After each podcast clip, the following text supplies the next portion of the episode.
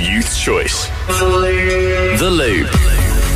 England captain Millie Bright says the Lionesses have reached an agreement with the Football Association following a long dispute over bonuses. Talks had been going on for many months and were put on hold during the recent World Cup, where the squad reached the final.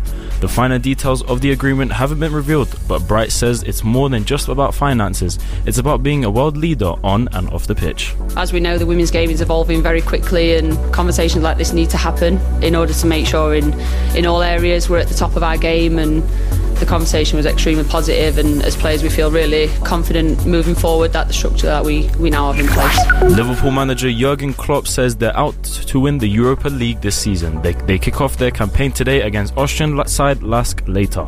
Klopp's side have won four straight matches as he beds in new players following a busy summer rebuild. And the manager feels he can see the team building a special relationship. They are really good with each other. We were late today. It was not our fault, obviously, but we stood around a lot, quite a lot at the airport and waiting for whatever.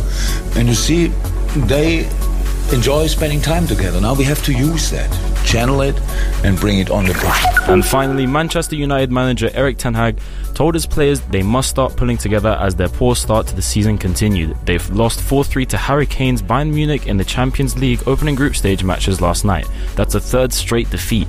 The game saw a major error from United's goalkeeper Andre Onana, but Ten Hag says the defeat is bigger than one mistake. That is not only counting for Andre, I think it counts for all the players on the pitch.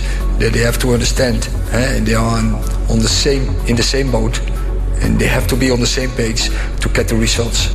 I'm Alexander Dragunov, and that was your Loop Sports Roundup.